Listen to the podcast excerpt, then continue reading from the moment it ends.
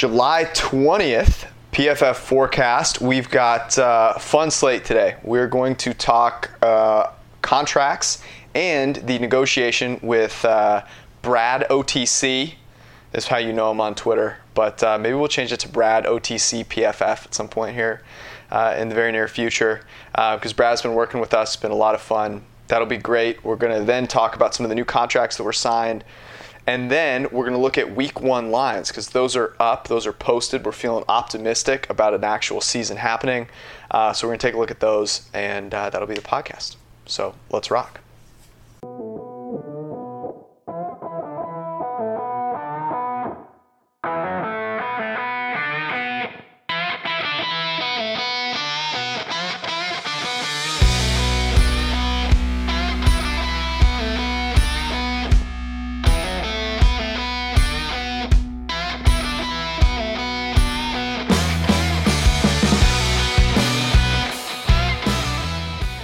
All right, uh, Eric, your post cleanse, your post juice cleanse right How now. How do I look? You're radiating. You're literally like very bright. Actually, I don't know if My, that's, my if that's light the has juice been cleanse. my light has been kind of a, a trash fire, but How does yeah, it I feel mean, though? It's fine. You know, you were talking about how you had to take probiotics. You know, with the stomach. Look, like I, the food. I was inspired by your junk science to try some junk science of my own.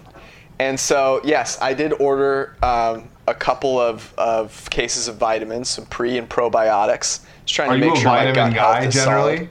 No, I'm not. That's the thing. I'm very much a if I can't will myself to health with the things available to everyone, then I don't deserve it. I just, you know, I needed, I needed kind of a some, something of a reset. I feel great. My neck doesn't hurt. I don't have headaches. So I don't know. I it probably is junk science, but you know, it's never Well- stopped me before. I have a sneaking suspicion. See, if I were in Cincinnati, what would cause me to maybe do a juice cleanse is if I somehow lost a bet and had to eat Skyline chili. I I've think not- no. that's that's so I No, that's a probiotic though, isn't it? Isn't it like a isn't isn't like if I look, if I was really desperate and I needed a. there's a nothing lax- pro about it. I, and I needed a laxative, I would probably take I'd probably eat Taco Bell, but before but after that, if that didn't work, I'd probably eat Skyline and then die. Brad, have you ever done a juice cleanse or been on the pro prebiotic game? We do a lot of weird, different health things. Right now, we're actually doing the um, where you what's it called? I'm blanking now. Where you only eat for like eight hours out of the day. Oh, Um, inter- intermittent fasting. intermittent fasting. Right, right. So we're doing that right now, which I don't mind. Uh, I haven't seen a difference, but we'll, you will see. It's still early. I I do that generally, except that I don't. So I don't eat until like after my first workout, and that so that's usually around like that's afternoon. But I'm really bad at the stopping eating at eight. So I do like a noon to like 11 p.m. It's close. It's a mittent fasting, I guess. Yesterday was the first time and God knows how I almost never stop eating a meal and then like put it away. Like what I get is what I eat, which I feel like is probably my biggest problem. But yesterday was like the first time like I got a Caesar salad and it was so big that I had to like stop eating it, put it away, eat it later. I feel like that's gro- growth. there's there's been this will be our last anecdote. I can remember one time that I have not finished an entire meal at a restaurant, and it was because the burger that I ordered was so terrible that I wanted to send a message, and so I ate three bites of it and left it and walked out. But that's literally been it. I don't think that's ever been a problem for me. Um, Brad, I think you'll enjoy the intermittent fasting. I've heard good things about it, and it controls, I think, what is the biggest evil, which is eating late. Obviously, not for me, but like in general, I think it's solid.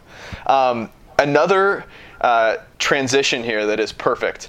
So going from trying to find a way to uh, get to, to feed everyone, and that's what the NFL is like trying to do right now. That might have been the worst transition in, in the history of all transitions. But I had this suspicion. So like going on Twitter yesterday, everyone, all the all the players are tweeting. Everyone is really up in arms about, you know, all the the NFL's incompetence. The players need to be safe. These different things. Part of me feels like a lot of the haggling is really over the financial side of things because that ultimately is what you know people really care about.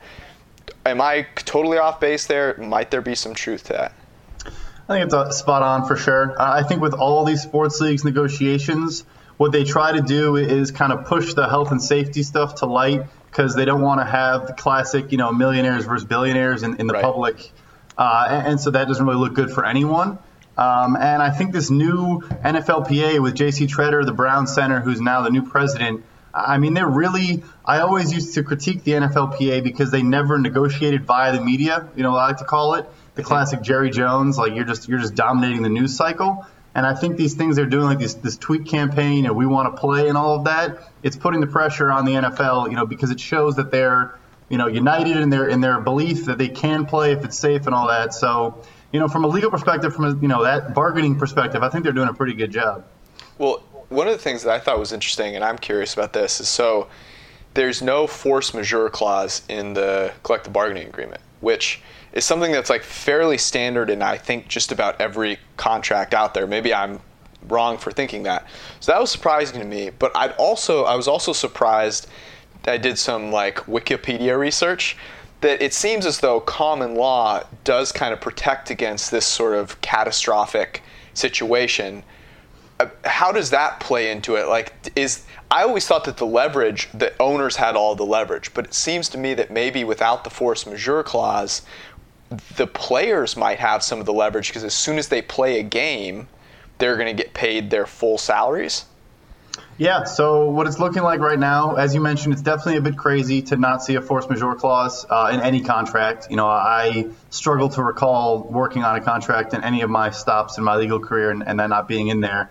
And it's interesting. Uh, a lawyer I should shout out, his name's Akiva Cohen uh, on Twitter, uh, had a whole thread basically about how he doesn't even believe the NFL teams are going to be able to cleanly force uh, contracts to toll, meaning that the you know 2020 uh, you know provisions would apply to 2021 if they had to skip a season.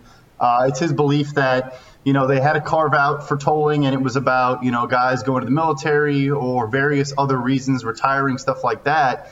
Um, there's nothing about you know like you said, there's nothing about a pandemic or, or a stoppage of season for you know a reason like that and it's not included. And when you do include some examples, like retiring early or, or, deploying or stuff like that, and you don't include other examples, then you know traditional common law would say that you know that trumps, and so that they shouldn't be able to toll these deals.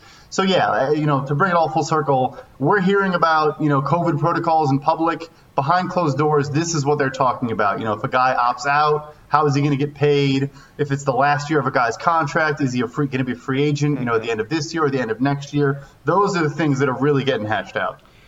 I mean, so is there an incentive then for? Because it sounds like I mean, there's an incentive then if there's any chance of the season being shortened. I mean, is there an incentive on the owner's part to not have a season then, or is that just no, on the face of it, first off, that sounds ridiculous. I, I, know, but I'm I'm just thinking about I'm just thinking about what the because because it is all it's it's all or nothing in terms of paying the players, right? Like that's so if they're but I don't know. I mean, there's there's got to be an issue with the TV. The TV contracts are really what the what the revenue is going to be this year. So yeah, I, I'm just trying to think through this out loud. Yeah, well, who, no, I've, I've, I've thought about that the whole time because when we're talking about all these different what's going to happen, you know, if Corona is a problem, stuff like that, is the worst case probably has to be starting and then having to let's say stop after 3 mm-hmm. weeks. You pay all that upfront money to get things going, you, like you said, all the deals, TV deals, stuff like that. The players, all their contracts lock in, and, and you know because they've played at least one week, then like you said, it guarantees the rest of the year, and then you have to shut down. I mean, that's worst case scenario. Who? Okay, so in your mind, because I've always thought the owners had all the leverage. Who has more leverage right now at the bargaining table? I mean, owners are always going to have more leverage, and I think end of the day, the old adage is like a union is only as strong as the amount of years uh, of an average career. So, like the NFL Players Association will never have more leverage than, than anyone else. You know, I mean, it's a three and a half year career. You can threaten a guy. That, you know, the average player is missing out on a third of his career earnings. You know, eff- effectively um, plenty of guys below that. So, that's the that's what the NFL owners do a good job of always is splitting the kind of splitting the pot and appealing to you know that 60% that makes near minimum and kind of letting the you know Aaron Rodgers and Russell Wilsons of the world kind of be against them and say it doesn't matter. We're just appealing to the you know the the, the nut and bolt guys. What what stuck out to me because Eric and I were as we like to do reacting, overreacting, underreacting, playing devil's advocate for you know like should we be really worried? Should we not be really worried? And one of the things that, that I remember saying yesterday was like the common thread that I see for all of these tweets by the players is like we want to play. So I, I don't know if you I do agree it's really smart by them to, to use the media. Like I, I we never I can't remember seeing something like this before. I thought it was great. But you do kind of show your hand a little bit, in my opinion, if you're including the we want to play and everything. And I get why you're doing that. You're trying to say, hey, we're not trying to be spoiled millionaires complaining about stuff. That makes perfect sense. I saw that, that was immediate. But you're also showing your hand a little bit in that, yeah, you do really want to play, and I want to play. I would want to play too, but I, I think it does. Like as much as we hope that the players gain more leverage, the owners are still in a super powerful position. Yeah, I, I think when you discussed it too, it's in terms of leverage. If you look at it as who can afford to lose this more, obviously the owners can afford to miss a season. It's not ideal. I think a key point you mentioned too, the TV deals come up in 2022, so you know they want to have a good product on the field and have good players playing. But yeah, end of the day, it's just a lot easier for the owners to forego the money than it is the players. All right, let's talk some contracts here because some were signed, uh, some were not. Notably, Dak Prescott. And I feel like the Dak Prescott thing was super anticlimactic. Like there was really everyone kept expecting to hear all these you know reports like down to the minute that was like all right you know Jerry came back with this. Dak said no he came back with this. And really it felt like there was just dead air everywhere. But there were some that got signed. What in your mind were kind of your biggest takeaways? Where would you want to start if you were telling the story of this kind of recent set of extensions that were signed? Yeah no question that Dak would be the you know headline of the whole past couple days. Uh, not coming to that deal, you know, on the franchise tag. Obviously, a lot of these tag guys did not get signed. Um, you know, for example, like the Broncos had never failed to sign a guy on a franchise tag before Justin Simmons. Um, so it's not just Dak, but you don't see quarterbacks play on franchise tags that often, right? Mm-hmm. Um, you know, obviously we all know the Kirk Cousins At least example. Not good ones. not good. No, not not good ones. Right. Um, you know, and so you know he's good. Uh, I think you're comfortable that he's definitely good enough to give a long term deal. Um, and it really seemed like they just put a game of chicken, and, and the Cowboys and, and side both just refused to kind of give in. Uh, length seemed to be the main issue. Um, I, I, personally would side with Dak's side in, in, terms of their decision to not sign this deal. Um, I don't think it was a good enough deal, and I think if he has a strong season again, he will ask for much more and, and deserve it again. Uh, so that that tag in 2021 would be for 37.7 million dollars. There's no reason for him if he plays similar to how he did this past year to basically ask for a deal where that's the average per year. Um, so if anything, the Cowboys may have done themselves a disservice by waiting. They should have done it the year before. They should have done it this year. Um, and so that was that was definitely the headline and, and, just a just a fail on the Cowboys' part. And that tag can't change based on what happens with salary cap, correct? No, because it'll be a second tag, so it'll be 120 percent of this year's 31.4 million. So yeah, can't can't change that. I mean that's that's why you're absolutely right about Dak. I mean the thing about Dak is he bet on himself last year, right? They offered him a pretty big deal, and he's bet on bet on himself. Won, right? All intents and purposes, they didn't make the playoffs or or anything like that, but he played really well. And you you got to make Dallas pay up in that event, right? I mean, that's that's like the whole point. If you weren't going to make Dallas pay up, then what was the point of not accepting the first deal? Yep. Yeah. No, and you talk about leverage too. I think Dak's side has so much more leverage here than the Cowboys going forward too. Yeah. Because because if he goes to so like what's the worst case scenario? Like if you look at like take uh, Kirk right. So 2016, Kirk is tremendous, right? He's you know 67% completion, you know, whatever. He, he, graded really well for us. You know, awesome season. 2017, he wasn't so good. Uh, Washington wasn't nearly, uh, you know, didn't win as many games. He dropped in yards per attempt by like half a yard, and he get he hits free agency, right? Like the worst thing that happened to him was Washington said, "Hey, we want Alex Smith instead," and he hits free agency and he gets the best deal in, in league history at that point, right? So if da- even if Dak plays poorly this year, and Dallas says, okay, to hell with him, like some like the Jets are going to pay for him, right? At that point, or like there's going to be a bidding war for services, especially now because back in 18, how many quarterback like Kirk had to pick between what the Jets and the Vikings. Like Dak, if you look at the composition of quarterbacks around the league, he's going to get to pick from a lot of different teams. Yeah, that, yep. that's a great point. So his PFF grade, uh, 80, 81 in 2016 was 10th. In 2017 was 20th at 70. And you're right. Now, on the flip side, my counter argument to that would be it's in Dak's best interest to stay with the Dallas Cowboys. Because if you want, I always think about Chris Rock's comedy bit where he talks about the difference between being rich and wealthy. and he's like, you know, Shaquille O'Neal is rich, the guy that signs his checks is wealthy. If you want to be wealthy, like being with the Cowboys long term is a great deal for you because you can sign those types of, of uh, contracts off the field that can make you really, really, uh, you know, a, a well-off person for the rest of your life.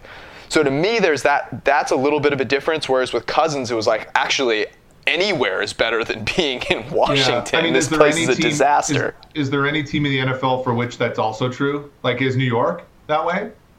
Is Chicago that way? No, like probably not. I, the know, Cowboys are America's team, right? Or I, LA. I mean, if he went to go, if he replaced uh, no. Jared Goff in the Rams, like he unless he he's might, playing for the Lakers, are the Lakers right. looking for a quarterback? And they could. Like I would say, I would say that the teams that are somewhat close. I would say the Niners might be somewhat close because of the, yeah. the history there, but I don't even think the Niners are in the same. I mean, the Cowboys basically have half of. I mean, they have two thirds of the three primetime, uh, you know, booths, right? Like, I mean, uh, I, I don't know. It seems to me like this one's a little bit different in that he, yes, does have the leverage, but it is in his best interest to stay. Um, I just think it's really funny, like you said, Brad, that the Cowboys had this list of players that were, you know, that they could have re-signed and the most important one is the only one that they were unable to lock down. Yep, no, 100%. And just to, I guess, play devil's advocate to your devil's advocate a bit, Ooh. I definitely get the Cowboys market argument, but Kirk Cousins, on a cash basis from NFL paychecks, has made more money from 2016 to 2020 than any player in the NFL except for Russell Wilson. So, and that's by like a couple hundred thousand dollars. So, yeah, no, I agree. Dak probably makes more off the field if he stays in Dallas um, you know, even compared to like a Jets or a Bears. But yeah, the double tag route, and then like you said, even if he has an off year this year, it doesn't really matter. Some team's gonna splurge and give him a huge deal. Yeah, I mean, he's making yeah as much as anybody else in the league at that point. Do two wrongs make a right? Is a double devil's advocate like I don't know. Anyways. I think, once, I think hell is an absorbing state, George. I don't think you go back. Can't go back. Um, couple of defensive linemen um, Eric's boy Chris Jones, and then Myles Garrett. Um, both both getting these these extensions. I thought it was really interesting seeing um, the report that that Mahomes called Chris Jones after his deal got done and was like, "Hey, I left some on the table for you. Like, get this deal done." And I read that and I was like, "What do you mean left some on the table for you? You just fi- signed a half a billion dollar deal." Um, he's but, not he's not wrong though. But he's not right? wrong, right? So he's actually no, he's not wrong at all. He, uh, in, in, terms of the next two seasons, we've talked about this a little bit, but these next two seasons for the Chiefs is really the window they're going for. Um, and so just looking at Garrett versus Mahomes, so Mahomes was due about 27.5 million uh, from 2020 to 2021. With his extension, that's now going to be about 33.5 million. Uh, Whereas Garrett was due about 20 million over the next two years, and that number is now at 43.5 million. So Garrett is getting more cash and more money up front than, than Mahomes is. So yeah, Mahomes sort of he left some cash available for Chris Jones. That's very kind of him. I mean, that's that's a team player right there, right? I mean, yeah. I don't. That, I don't know. What do you, Eric, what do you think still... of this deal, Brad? I mean, because because when I look at it, like obviously it's nice to have a really good defensive lineman on your team, but they're I mean, they're in a position, and I, I know Mahomes' deal gave them flexibility now and also gave them certainty in the future, right? They know how much Mahomes is going to cost in the future, and there's a little bit of flexibility there, right? Where being able, they can sort of like they can take some of those salaries and put them in more advantageous places from the Caps perspective. Um, but I, I still think that the Jones deal is just a little bit overkill for them as a team, just because defensive linemen just don't move the needle nearly as much as you know other positions. Yeah, you know, I thought it was going to be a decision between Frank Clark and Chris Jones. I think when we talked about this franchise tag a couple months ago, we expected either a trade or something like that. Uh, the thing is that in 2022, I expect them to make a decision. Like, I don't think both Frank Clark and Chris Jones will be on the roster in 2022. Um, so I guess you look at it from that perspective again. Like they're just trying to squeeze everything out of this this really short term window. Yeah. It's kind of a pay as you go contract, and and Clark's is 2022 is the first year where they can move on from Frank Clark. But it is a ton of money to put up front, as you mentioned.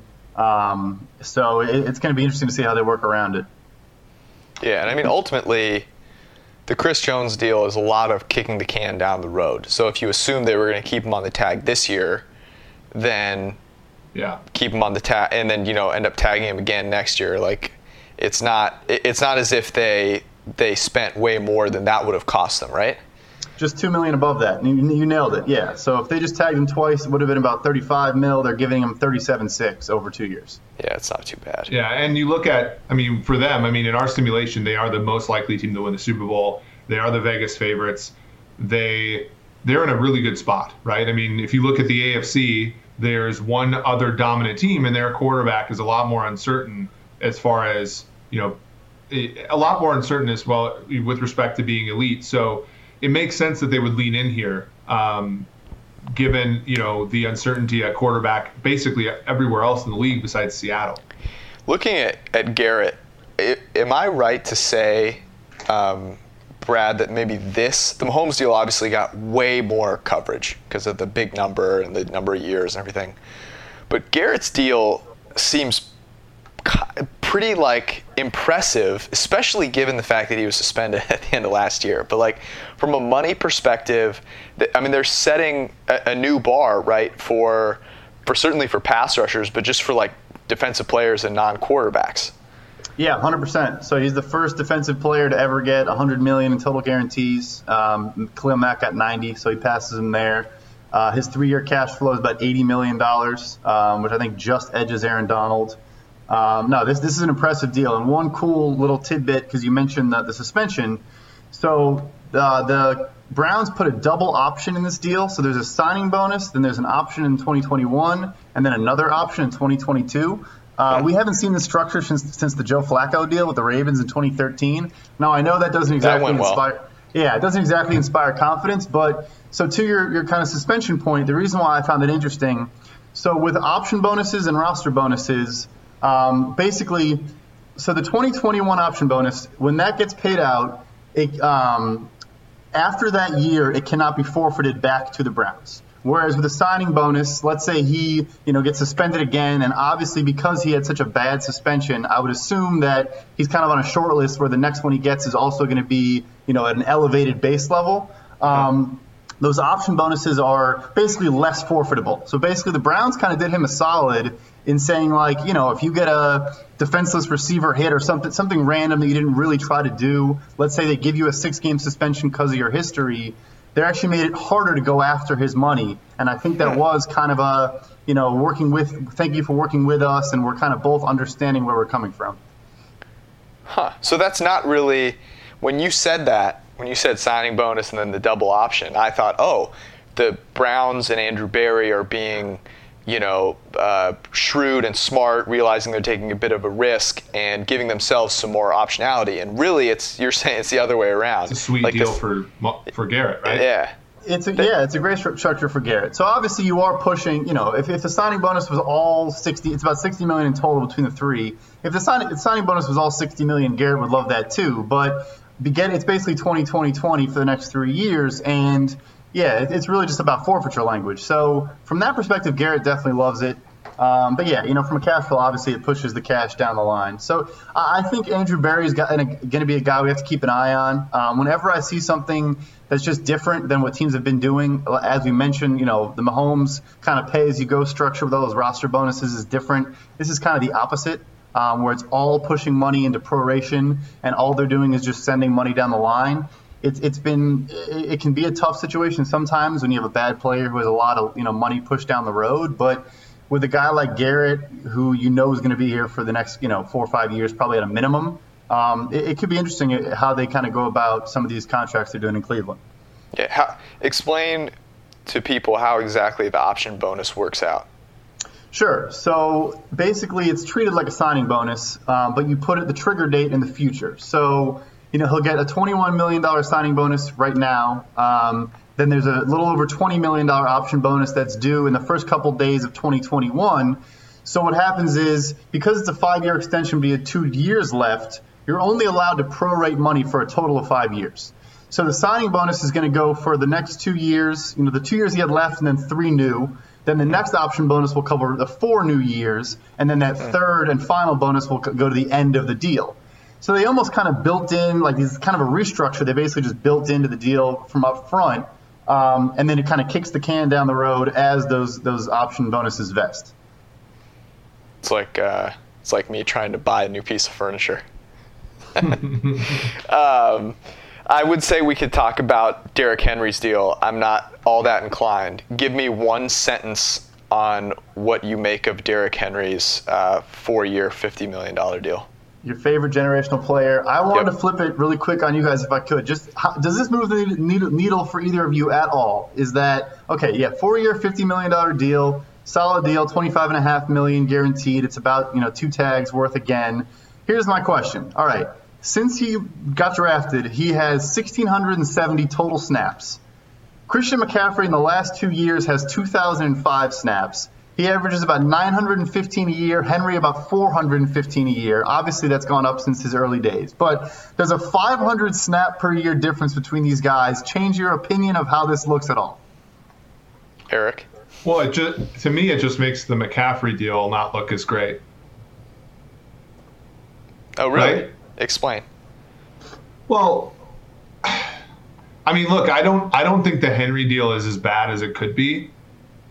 You know, mm-hmm. like, I, it, it, honestly isn't. I mean, the the fact that he's not an every down back helps, all that kind of stuff. Um, but uh, but I, I, just think it makes the McCaffrey deal look because because I think we all think of McCaffrey as indestructible when in reality, like, he's just like everybody else in some ways. Um, the the Henry deal I don't think is great from the perspective of it does it very acutely says this is what the Titans are about. We're about running the football.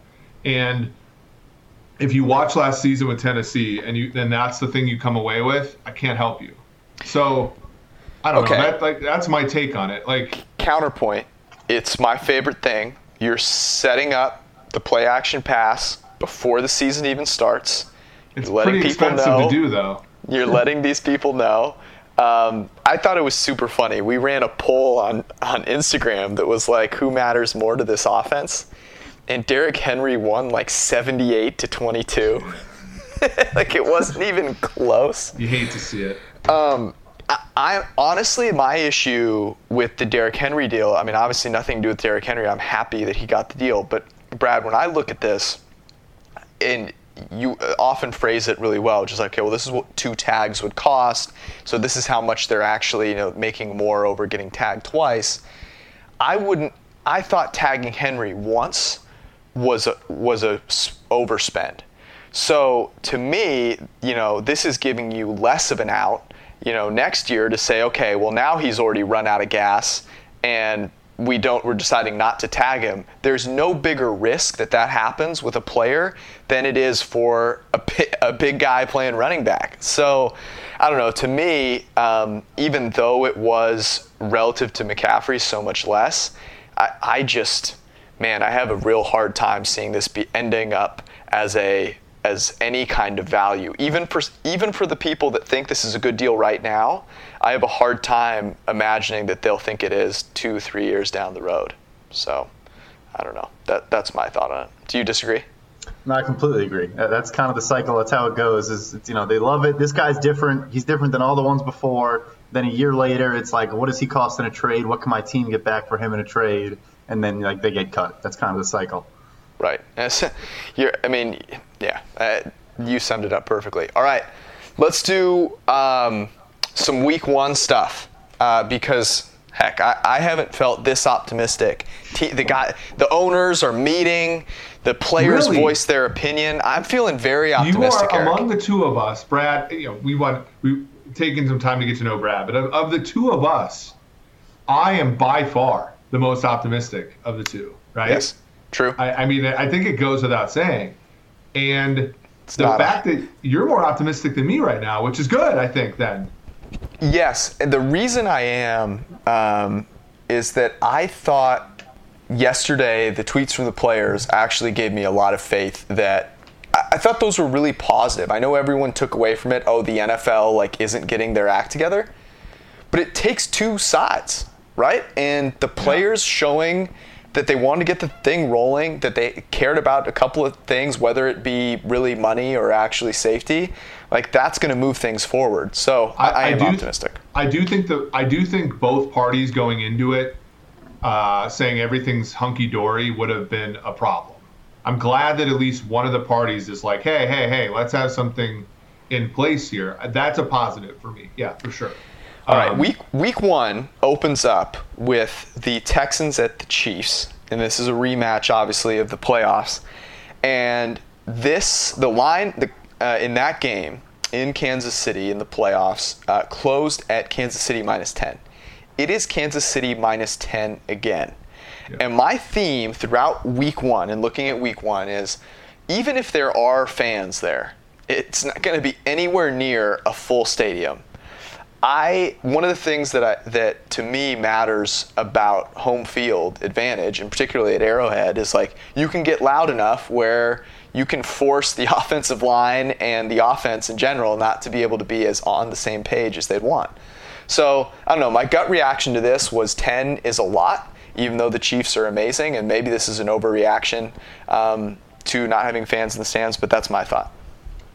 Yeah, I, I took ten and a half when it opened. I it's nine and a half even if you look at some places. Um, the total I think opened at 56, now at 54 and a half. I do think.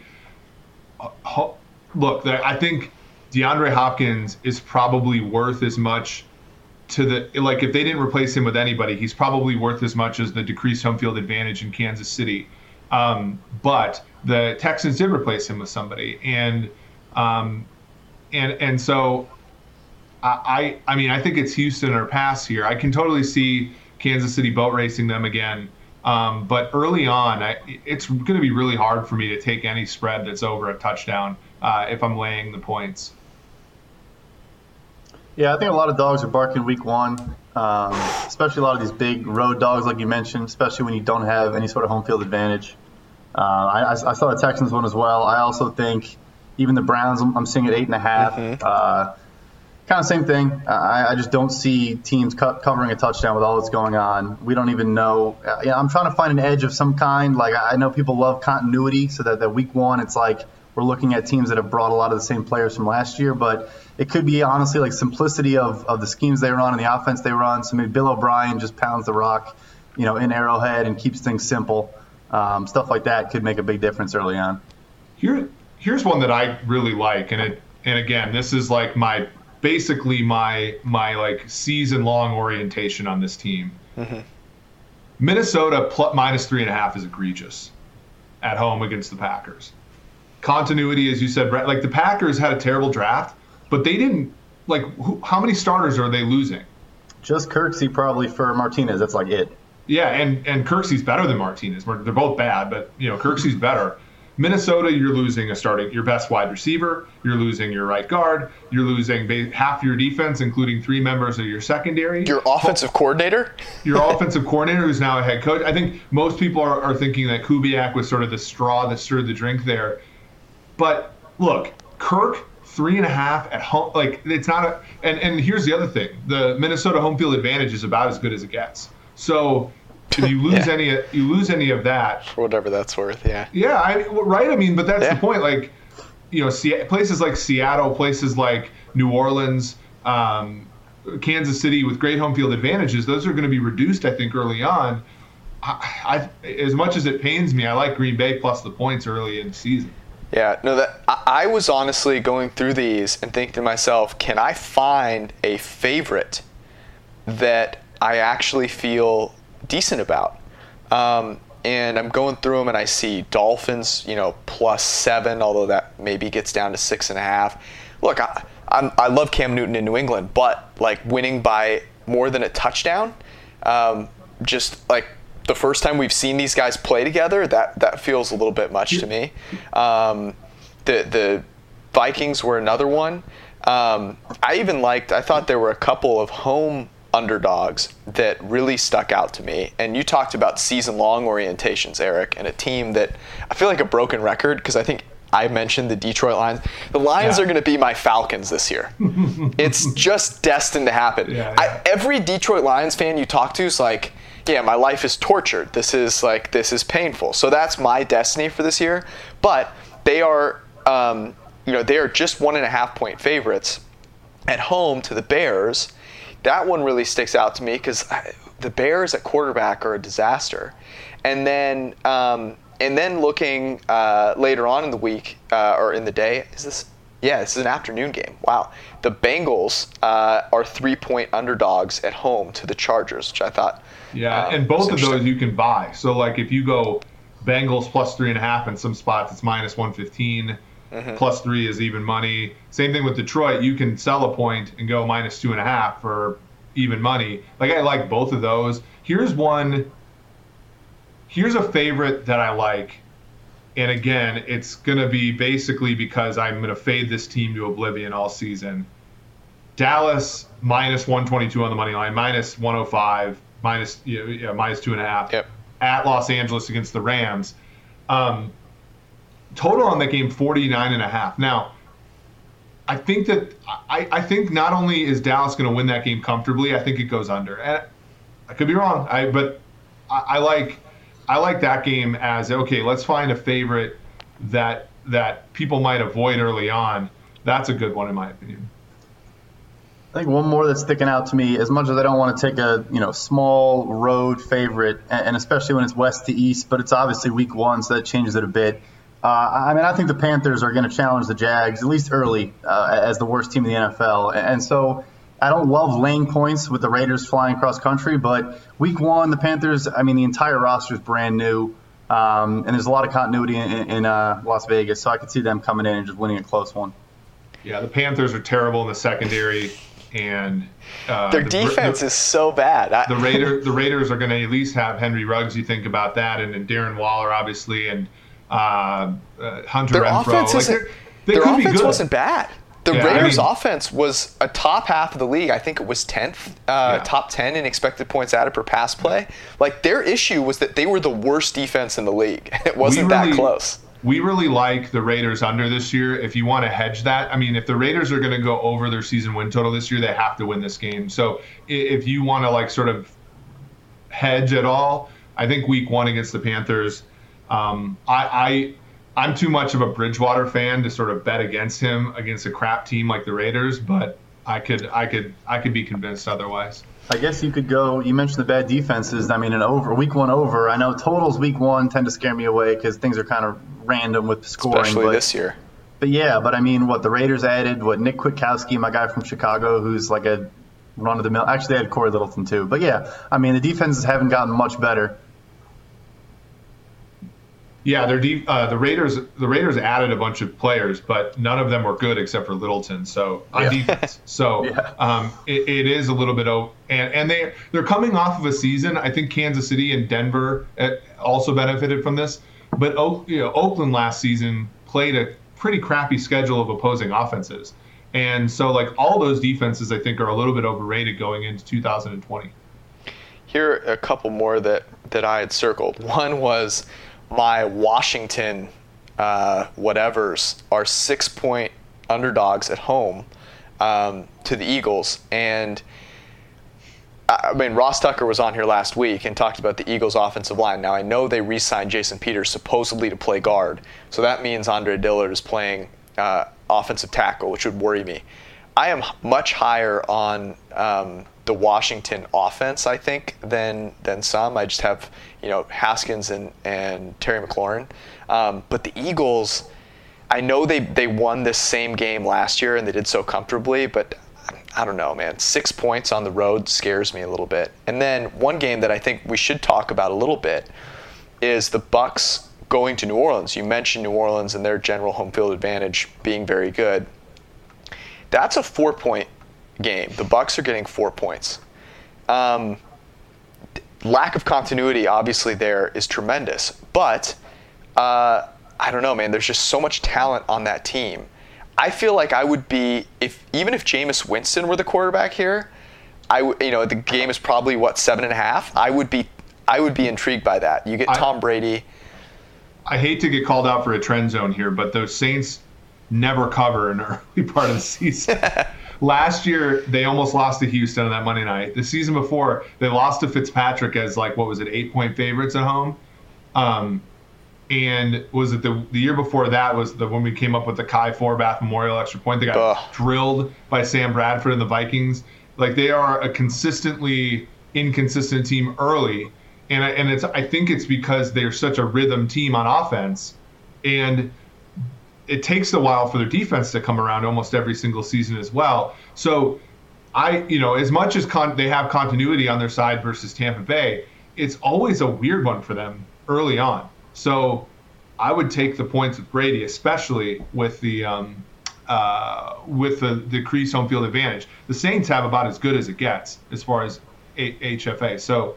Um, you know, I, I'm going to probably lay off. You know, I'm going to probably lay off New Orleans early on, maybe even Tampa here. All right, let's do one more. Uh, let's go around the horn. Brad, we'll start with you. Sure. Uh, I I guess I I agree, trying to avoid just looking at trends, but I I know the Seahawks always tend to start off a little slow as well. So you're getting Atlanta plus a point at home. Oh baby. Uh, you know, small home dog, as you There it mentioned. starts. I know, yeah. Here the dog starts going again. It's always yeah. They were always about a field goal. Uh, getting a field goal at home was the trap of the century last year on the Falcons, but might as well start it off again week one. I kind of like that under too, 49 and a half.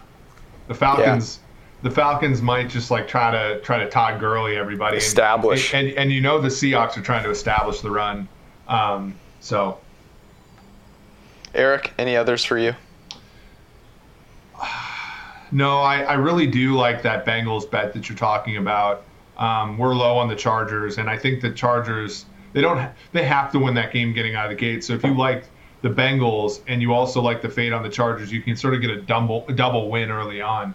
Um, if you know, obviously, if we're wrong, you're wrong. You're probably doubly wrong. But uh, you know, I just I have a hard time. Like, look, if, if Herbert starts, you're talking about Herbert versus Burrow, and I just I mean, there's no compet- competition there. So.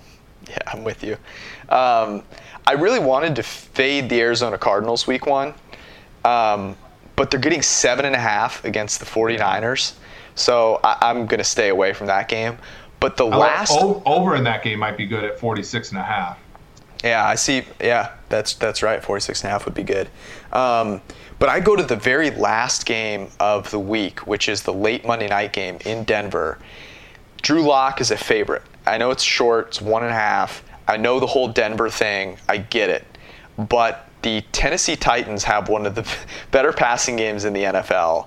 They're going to be going against a team in Denver with a very green rookie, basically rookie quarterback still. He's only played five games that has very little continuity. Um, I think the season long narrative is the Tennessee Titans, if they can avoid running the ball on every down, should be a good team. So Yeah. that's the that's that the might be the only throw out. place where some home field advantage is maintained. But, Right. Um, but if you're playing at night, uh, that you know the heat and the, Mm-hmm. the altitude might subside. You know, and it's not like Nashville's a cold place this time of year. So, yeah, I like that pick a lot. I mean, I think I took it at two and a half when it came out.